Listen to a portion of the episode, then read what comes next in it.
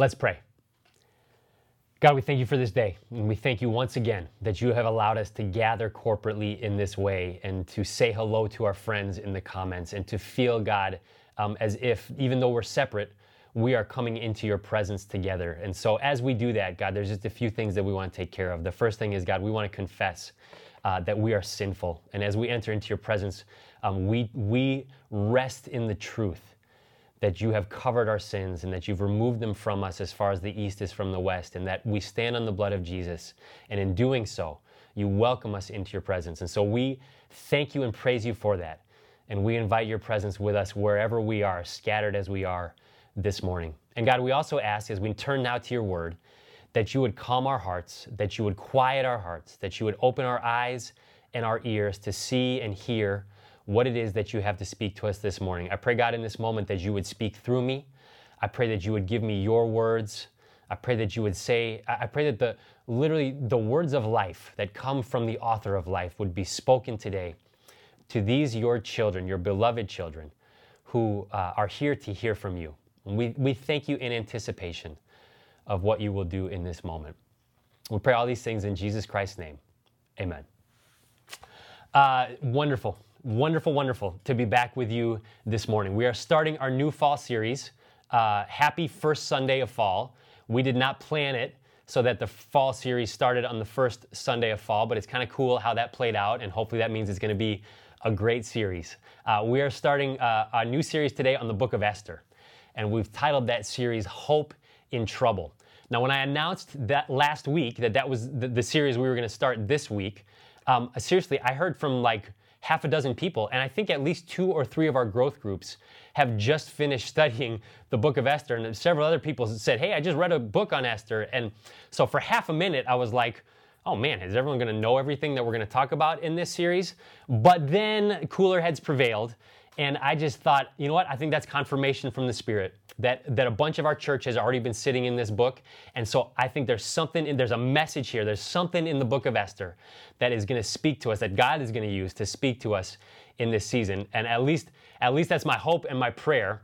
And so we're going to run with that. It's confirmation that all of you, that many of you have already been studying uh, the book of Esther. Um, we are I'm going to hustle. I'm going to try and hustle this morning as best I can. Uh, I want to read the whole first chapter of Esther. Uh, I want to take a few moments just to frame the series. W- what is it? Why are we doing it? What's what are the major ideas and themes that we're looking for as we go through this series? And then I also want to try and preach a sermon on the first chapter of Esther. So that's a lot of ground to cover. I apologize ahead of time if I sound like the micro machine man. Anyone born in the 80s knows what I'm talking about. He spoke really fast. I will, I'll do my best not to speak really, really fast, but uh, I am going to try and go a little bit quick. I'm wasting a bunch of time, so let's just get to it, all right? Uh, Esther chapter 1. If you will meet me in Esther chapter 1, again, I'm going to read the whole thing. You can follow along in your Bible or in the verses on the screen. This is what it says. Now, in the days of Ahasuerus, the Ahasuerus who reigned from India to Ethiopia over 127 provinces. In those days, when King Ahasuerus sat on his royal throne in Susa, the capital, in the third year of his reign, he gave a feast for all his officials and servants. The army of Persia and Media and the nobles and governors of the provinces were before him, while he showed the riches of his royal glory and the splendor and pomp of his greatness for many days 180 days. That's a serious party. And when these days were completed, the king gave for all the people present in Susa, the citadel, both great and small, a feast lasting for seven days in the court of the garden of the king's palace. There were white cotton curtains and violet hangings fastened with cords of fine linen, and purple to silver rods and marble pillars, and also couches of gold and silver on a mosaic pavement of porphyry, marble, mother of pearl, and precious stones. Drinks were served in golden vessels vessels of different kinds, and the royal wine was lavished according to the bounty of the king, and drinking was according to this edict. There is no compulsion, for the king had given orders to all the staff of his palace to do as each man desired. Queen Vashti also gave a feast for the women in the palace that belonged to King Ahasuerus. On the seventh day, when the heart of the king was merry with wine, he commanded Mehuman, Biztha, Harbona, Bigtha, and Abagtha, Zethar, and Carkas, the seven eunuchs who served in the presence of King Ahasuerus, to bring Queen Vashti before the king with her royal crown, in order to show the peoples and the princes her beauty, for she was lovely to look at. But Queen Vashti refused to come at the king's command delivered by the eunuchs. At this the king became enraged, and his anger burned within him. Then the king said to the wise men who knew the times, for this was the king's procedure toward all who were versed in law and judgment. The men next to him being Carshena, Shethar, Admatha, Tarshish, Meres, Marsena, and Memucan, the seven princes of Persia and Media, who saw the king's face and sat first in the kingdom. According to the law, what is to be done to Queen Vashti, because she has not performed the command of King Ahasuerus delivered by the eunuchs? Then Memucan said in the presence of the king and the officials, not only against the king has Queen Vashti done wrong, but also against all the officials and all the peoples who are in all the provinces of King Ahasuerus. For the queen's behavior will be made known to all women, causing them to look at their husbands with contempt. Since they will say, King Ahasuerus commanded Vashti to be brought before him, and she did not come. This very day, the noble women of Persia and Media who have heard of the queen's behavior will say the same to all the king's officials, and there will be contempt and wrath in plenty. If it please the king, let a royal order go out from him, and let it be written along with the laws of the Persians and the Medes, so that it may not be repealed, that Vashti is never again to come before King Ahasuerus, and let the king give her royal position to another who is better than she.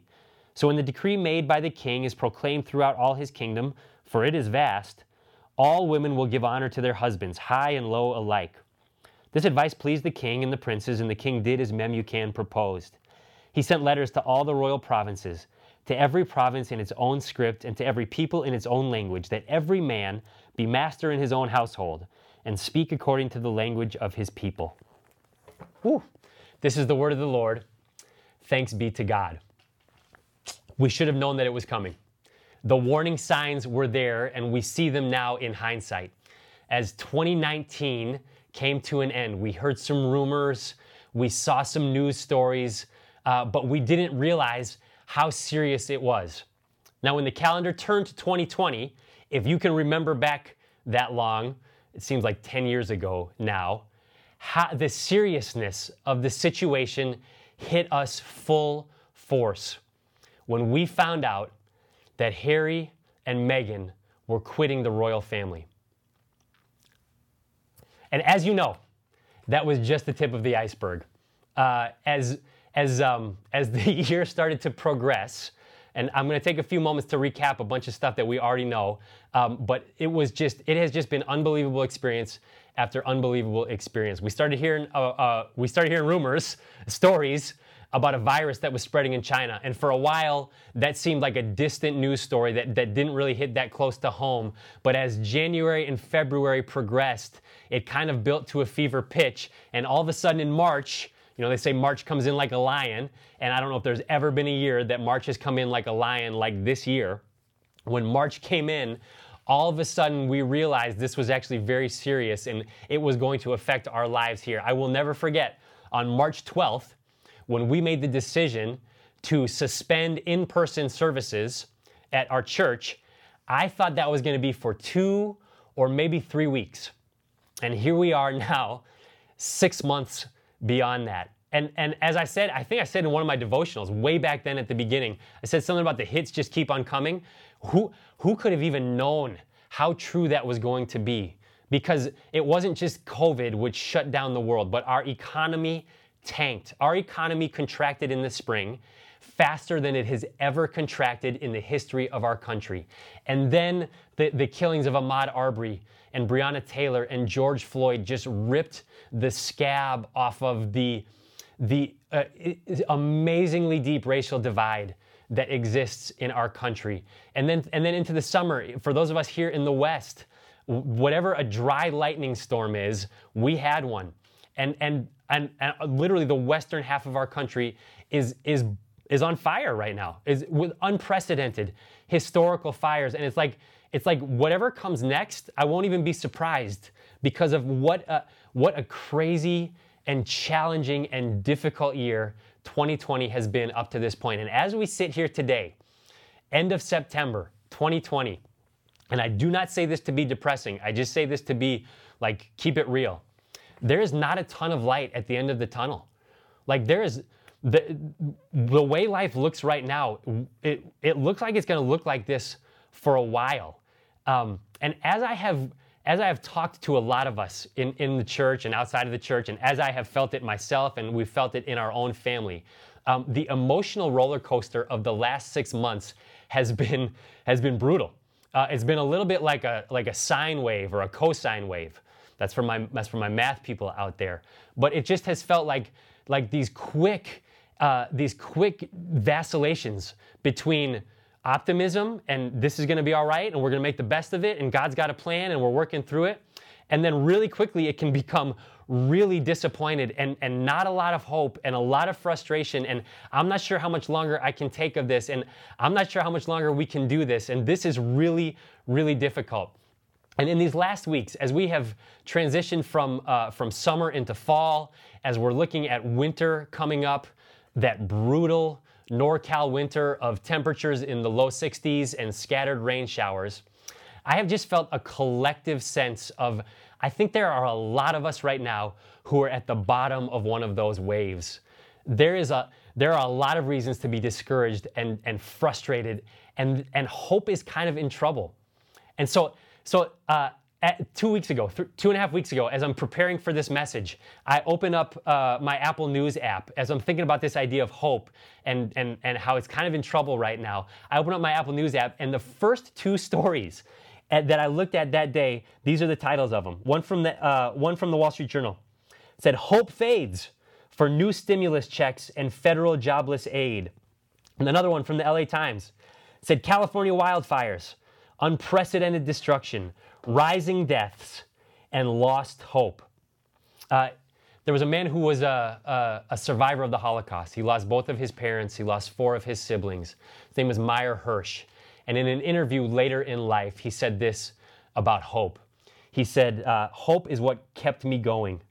A person can survive for a few days without eating, but he can't survive without hope for more than a minute. And please hear me when I say, in no way am I comparing what we're experiencing right now to the Holocaust. In no way at all. But I just think there is a lot of truth in that statement about hope. And as we sit here today, I feel like hope is running low. And so that is why we're going to study the book of Esther this fall. The, the book of Esther is a story about hope.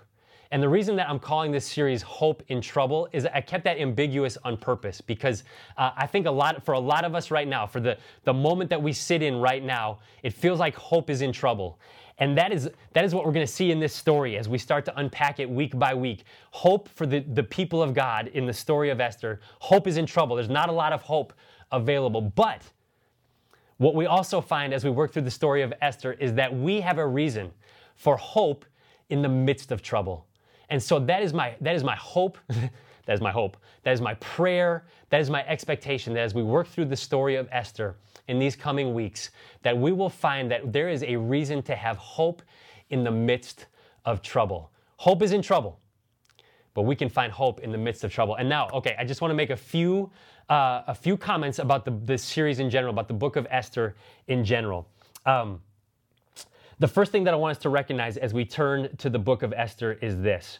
Um, the book of Esther takes place outside of the promised land. It is one of only a very few stories in the Bible, one of only a very few uh, books of the Bible whose setting is not in the promised land. And that is critical for us to know, for us to get an understanding of what is happening in the book of Esther. See, the, the history of God's people is this uh, He made a covenant with them, He brought them into this promised land. His presence filled the temple in Jerusalem. And so for generations, God dwelt with His people, His chosen people, the Israelites in the promised land, the, the, the, nation of Israel as we know it today. But after generations of, of wanton disregard for that covenant, of, of, of obscene sin and disregard for God, God allowed his people to be captured, to be, to be taken over by a foreign nation and deported, to be exiled, to be taken out of their, their promised land. But as the prophets had promised, now hang on, I'm, I'm coming, I'm, I'm, this is gonna, I'm gonna bring this home in a minute. As the prophets had promised long ago, those, the Israelites were eventually allowed to return to the promised land. And what happens when the Israelites are allowed to return to the promised land is very interesting. Not all of the Israelites go back. Some of them stay in the countries which they have been exiled to. And so, as we come to the book of Esther, we find a population of Israelites who are living in Persia, in Susa, which is modern day Iran, the capital, the winter capital of the Persian Empire at that time, who have chosen not to return to the promised land of Israel. And so the question that hangs over the book of Esther is this Where is God? The question is, is where is God? A God who has only known, or, or, a people who have only known a relationship with God, living with Him, with His presence in the temple, in Jerusalem, in Israel, in the promised land, in a covenantal relationship. Now they're away from Jerusalem, they're away from the temple, they're away from the law and the sacrificial system. And so the question is, where is God? Is He still with them? Is he still for them? What does it look like to be his chosen people living in a foreign land? And what is very interesting about the book of Esther is that it's one of only two books in the entire Bible that never names God. He's not named in the entire book of Esther, and that has caused some people over through down through history to say it shouldn't be in the Bible for that very reason. But I don't think that's an accident. I don't think that's an oversight. I think it is actually a part of the literary genius of the book of Esther because as the book of Esther is looking to answer the question, where is God? Where is God when it's hard? Where is God in times of trouble? Where is God when things look bleak? It's not an accident that he's not named because as we are going to see as we work through this book, even though he is not named, he is on every page. His hand, his hand of providence, his working behind the scenes can be seen in every instance in the story of Esther. And I want that to speak to us in this moment that we find ourselves in today because a lot of us right now are thinking, where is God? Where is God in the midst of this? Is he still for us? Is he still working? Is he still working for our good? And the answer that we find in the book of Esther and that I want us to, to, to internalize for ourselves is that he is, even when it doesn't, even when you can't see him, even when his name is not written on the page, God is at work. And that is as true as it was for the people of Israel in Susa 400 years before Christ. It is true for his people in the Bay Area today. God is still at work, and therefore, hope, there is still reason for hope in the midst of trouble. So that's the series. Now we're going to look at the first chapter. We're going to turn to the first scene of the book of Esther. And in, I'm, I'm running low on time. We're going to try and hustle through a message uh, that, that we can pull out of this uh, first chapter of Esther. And when we think about the first chapter of Esther, if, if, I could, if I could give you one word that I think is the theme for this chapter, that word is control. I think the word, the word for Esther chapter 1 is control. And the question that it's beginning to answer is who is in control. And so, in light of that, the first thing that I want us to see in this text that we just read is that there is only room for one on the throne. There is only room for one on the throne. We are introduced in the first verses of this book to this king Ahasuerus. He is the king of Persia, and he is better known in history books by his Greek name, that's his Hebrew name, He's better known in history books by his Greek name, which is Xerxes. Ahasuerus, or Xerxes, reigned over the empire of Persia from 486 BC to 465 BC. And at that time, the, the empire of Persia was the largest kingdom in the history of the world, the most powerful, the most wealthy. He would have been the, the, the most wealthy and most powerful king on earth. And what we see in the first nine verses of this book, the first nine verses of this chapter, is a description that fits what would have been the wealthiest and most powerful king on earth. We find that he is giving a feast. We're told that it's a 180 day party. And, and he, in that feast, verse 4, he is showing the riches of his royal glory and the splendor and pomp of his greatness for 180 days. And we get to skip down to verses 6 and 7. We see that these two par- these parties several of them. And those are a big theme in the book of Esther. Just hang on to that in, the, in your back pocket. Banquets and feasts, they come up over and over in this book. But we see the description talking about things like purple and silver rods, marble pillars, couches of gold and silver, mosaic pavement of porphyry, whatever that is, marble, mother of pearl, and precious stones, drinks from golden goblets. And what I want us to see is that in all of Scripture, the only descriptions that match the type of descriptions we find here in the first nine verses of Esther are descriptions of God and the temple. The author of Esther wants us to make somehow in our minds some kind of comparison between what it's saying about King Ahasuerus and what the Bible has to say about God. So hang on to that.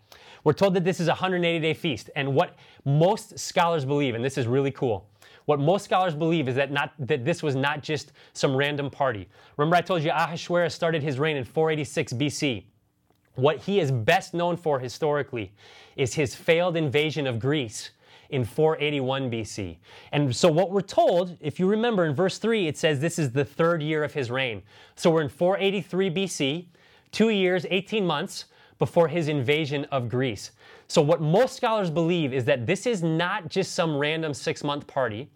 This is the Great Persian War Council in which they were preparing and planning for their invasion of Greece. This is a sales job for Ahasuerus. He is trying to raise Series A funding for the military endeavor he wants to embark on. Persia was a widely divergent kingdom of many people groups and many countries and nations which had been conquered. And so, what we believe is happening here is he has gathered all of the power players in his kingdom to the winter capital of Susa. And for six months, he is making a display to them of how wealthy he is and how powerful he is and how much control he has so that they will come along with him on his military endeavor toward, to, to Greece. He is saying to them in this moment, I am the greatest, and therefore you should follow me. But here's the problem. What we find out just a few verses later is that he is a fraud. He is an, he is an impostor we find out that for whatever reason, and there are a lot of theories, and we don't know, that's what all that they are, they're theories. He wants to show off the queen. He wants to show off his wife to all of these power players in his kingdom. And we're told in verse 12 that she refuses to come. Now, we're going to dig into that a little bit more in the second, second point of this message.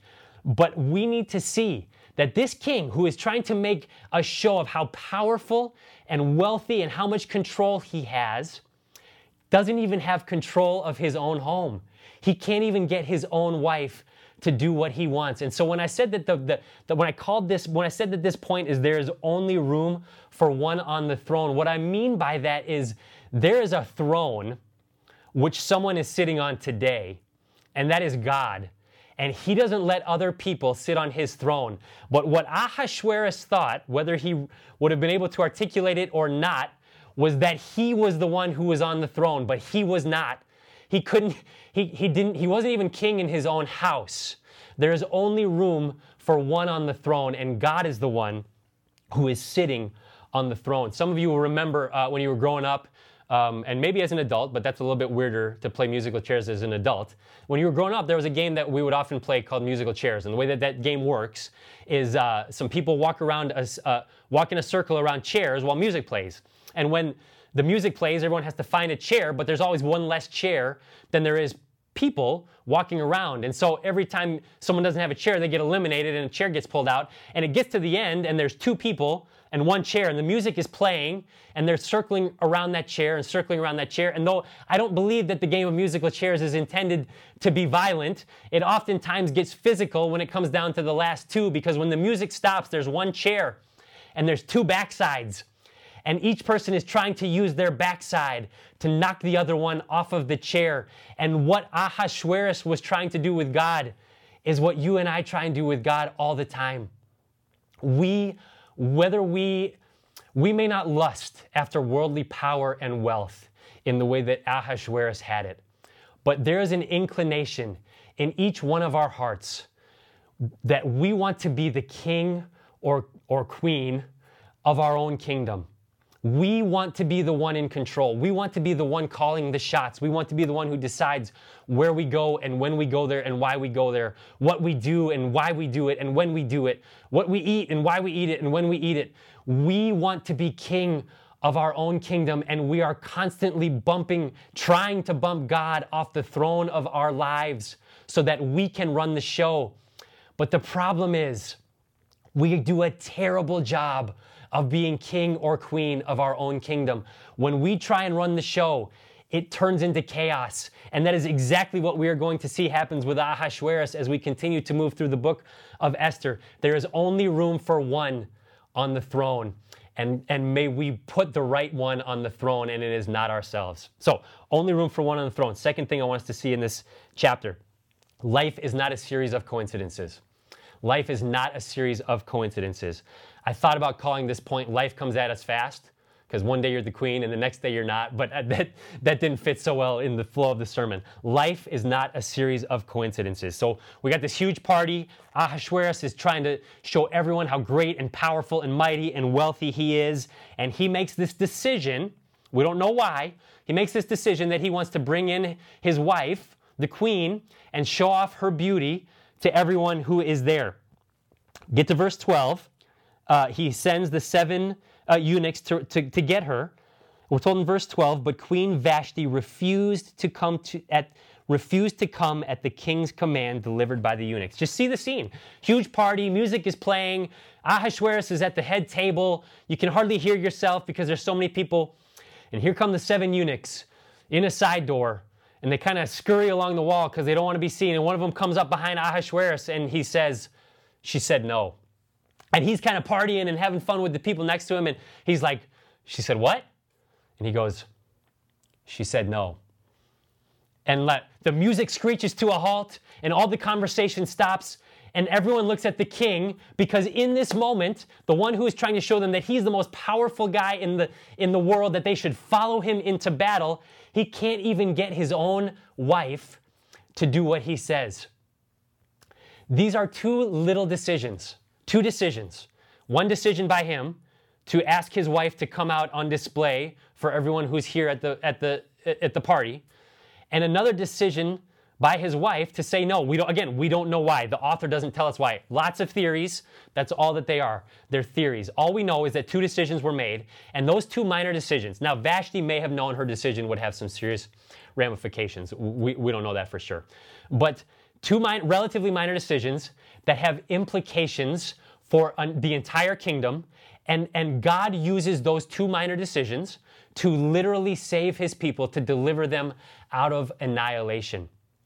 Life is not a series of coincidences. What the world would look at and say, wow, what a coincidence. She wouldn't go see her husband, and so she lost her position as the queen. God is using, God is orchestrating behind the scenes to, to facilitate deliverance for his chosen people. Um, some of you know our story, and I'm not going to rehash the whole thing right now. Uh, but I know all of us can look back uh, in the rearview mirror of our lives and see moments where it looked like a coincidence, but, but we know in hindsight that it wasn't a coincidence. I, I went to college. I met a beautiful young woman in college named Beth, and I fell in love with that young woman.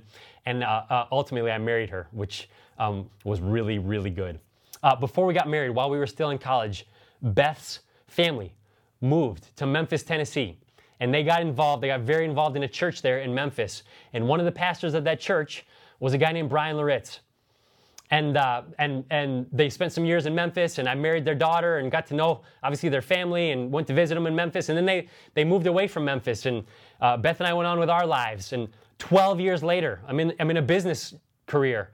And Beth and I sense that God is calling us out of that, out of that life and into potentially ministry. And so we, we moved to the Boston area and I enroll at Gordon Conwell Theological Seminary as a Master of Divinity student. And in my first semester at Gordon Conwell Theological Seminary, Pastor Brian comes to, to teach a week long intensive course on preaching. And I connect with him a little bit there, but don't really have any more contact with him after that. And then two years and two and a half years later after that i'm getting ready to graduate from seminary. I'm trying to figure out god what are you doing? And what are you doing with my life? And, and where are you calling me to? And i i just i, I decide to to lean on my meager network of connections in ministry. And i and i i email pastor brian not looking for a job at all. Just just saying hey here's my resume. If you know of anyone who's looking to hire would love for you to to pass this on. And and he says we might be looking to hire someone here at our church. And here i am Two years later, here at Abundant Life in, in Mountain View, California, and,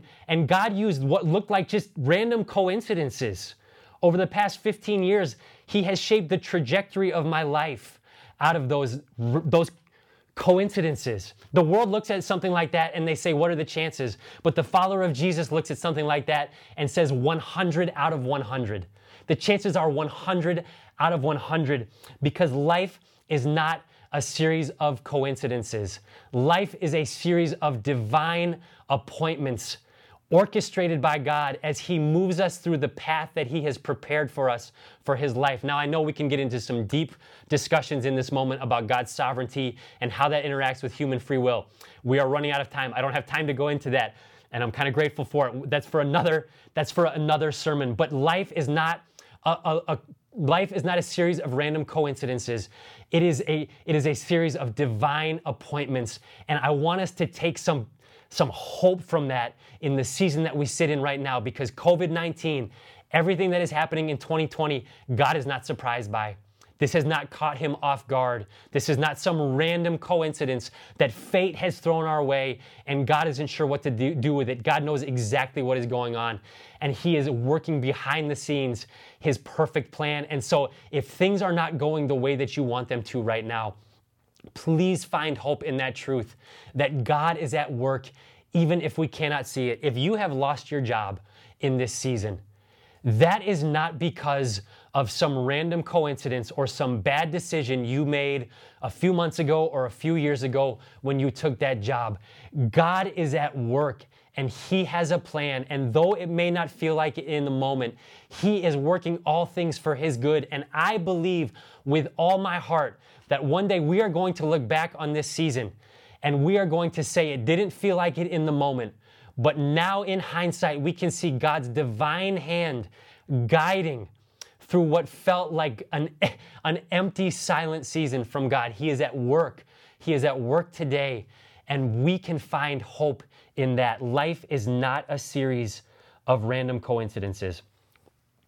Uh, okay, there's only room for one on the throne. Life is not a series of coincidences. And the last thing I want us to see in this passage is that human control is an illusion. Human control is only an illusion. Now, as we look at the rest of this, this chapter, uh, I want us to see, because uh, we're going to see it through the rest of the book, there is a lot of irony in the book of Esther. And actually, I would say there is a lot of humorous irony in the book of Esther. So, as we pick the story back up, Ahasuerus has been denied by his wife in front of everyone. He has been humiliated. No wonder we're told in verse 12 that he became enraged and his anger burned within him. and again, you see the humor, see the irony in this. Here is most powerful, likely, possibly most powerful man in the world. He's just been spurned by his wife, and look at what he does. Verse 13 and 14. He's, he looks to his buddies. Hey, what should I what should I do about this? He doesn't handle matters himself. He doesn't he doesn't he doesn't rise up and do what needs to be done. He looks to his friends and asks them, "Hey, what do you guys think I should do in this moment?" The most powerful guy in the world. "Hey, what do you guys think I should do in this moment?" And here's what they tell him.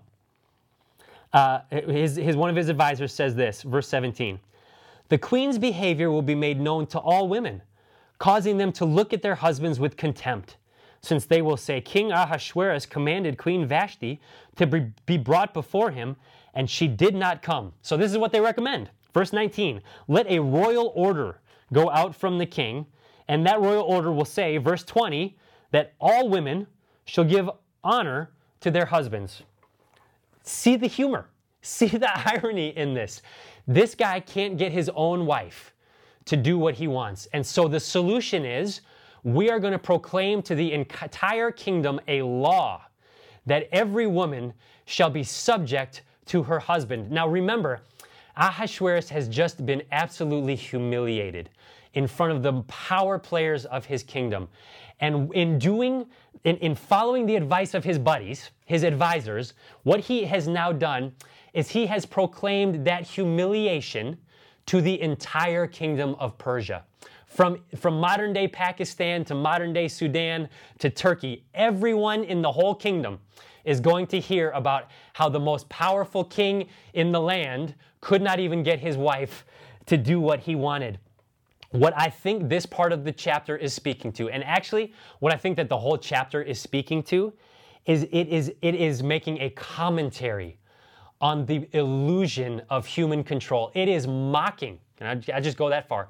It is mocking the illusion of human power and control in the presence of an all powerful, omnipotent God.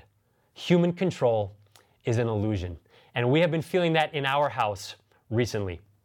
Last few weeks, last few months, there have been a lot of tears shed uh, because of the tech issues that have come along with moving into a virtual world virtual church, virtual staff meetings, virtual uh, school, uh, you know, Zoom, this, that, virtual relationships.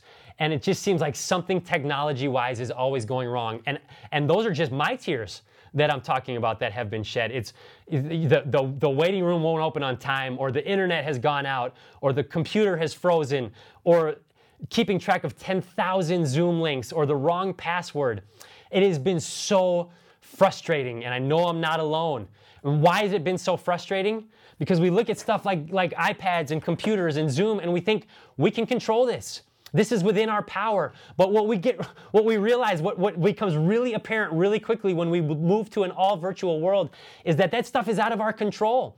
It's out of our power. And if I can just say, that is just a microcosm for what has been so challenging in 2020. At the heart of what has been so difficult about 2020, one of the things, I'm not going to say the only thing, one of the things that has been so challenging in these last six months has been that our illusion of control has been stripped away. We have been confronted in these last six months with how little control we actually have. We cannot control the virus. We cannot control racism.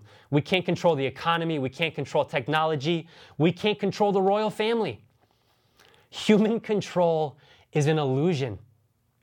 And if we have a worldview that does not allow for an all powerful, all knowing, all loving, benevolent God who is working behind the scenes for his good and for the good of those who love him, then that reality that we are not in control causes us to freak out. And we are seeing that all over our community, our country, and our world. But if our worldview does allow for a God who is loving, and all powerful and all knowing and in control, rather than causing us to freak out, our lack of control actually is freeing because it is not up to us. And as we talked about in point one, we do a terrible job when we try to be king or queen of our kingdom. And so the fact that we are not in control is freeing because we can give control up to the one who is control. And where we are limited, he is limitless. Where we are faithless, He is faithful. Where we are powerless, He is powerful. Human control is an illusion. And I say thank God for that. And that, as we wrap up this message today, is where we find the hope in the book of Esther. This is where we find the hope. There, where we begin to find the hope in the book of Esther. There is a king who is sitting on a throne, who is in total control of everything. I, I want to read you a passage. I want to read you from the prophet Daniel. It's a vision that he had. And as I read this description of what he saw, think about the description that we just read of King Ahasuerus here in Esther chapter 1 and compare the two. This is Daniel's vision in Daniel 7, verses 13 and 14. He says, I saw in the night visions, and behold, with the clouds of heaven there came one like a son of man. And he came to the Ancient of Days and was presented before him. And to him was given dominion and glory and a kingdom, that all peoples, nations, and languages should serve him. His dominion is an everlasting dominion which shall not pass away, and his kingdom one that shall not be destroyed. And his name is Jesus, and he is the one who is worthy of all of our honor, glory, and praise. The same God who delivered his people out of Egypt with a mighty hand and an outstretched arm, doing miraculous and powerful signs of wonder, is the same God who delivered his people from annihilation in Persia through what looked like random coincidences and human circumstances.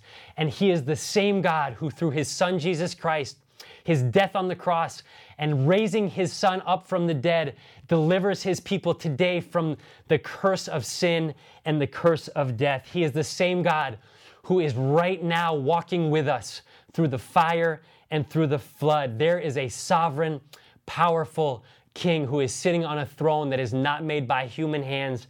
He is in total control. And He is the one who is worthy of our allegiance, our devotion, and our praise. He is the one worthy of following into battle. He is the King of kings, He is the Lord of lords, and His name is Jesus Christ. He is in control, and He is the reason for our hope.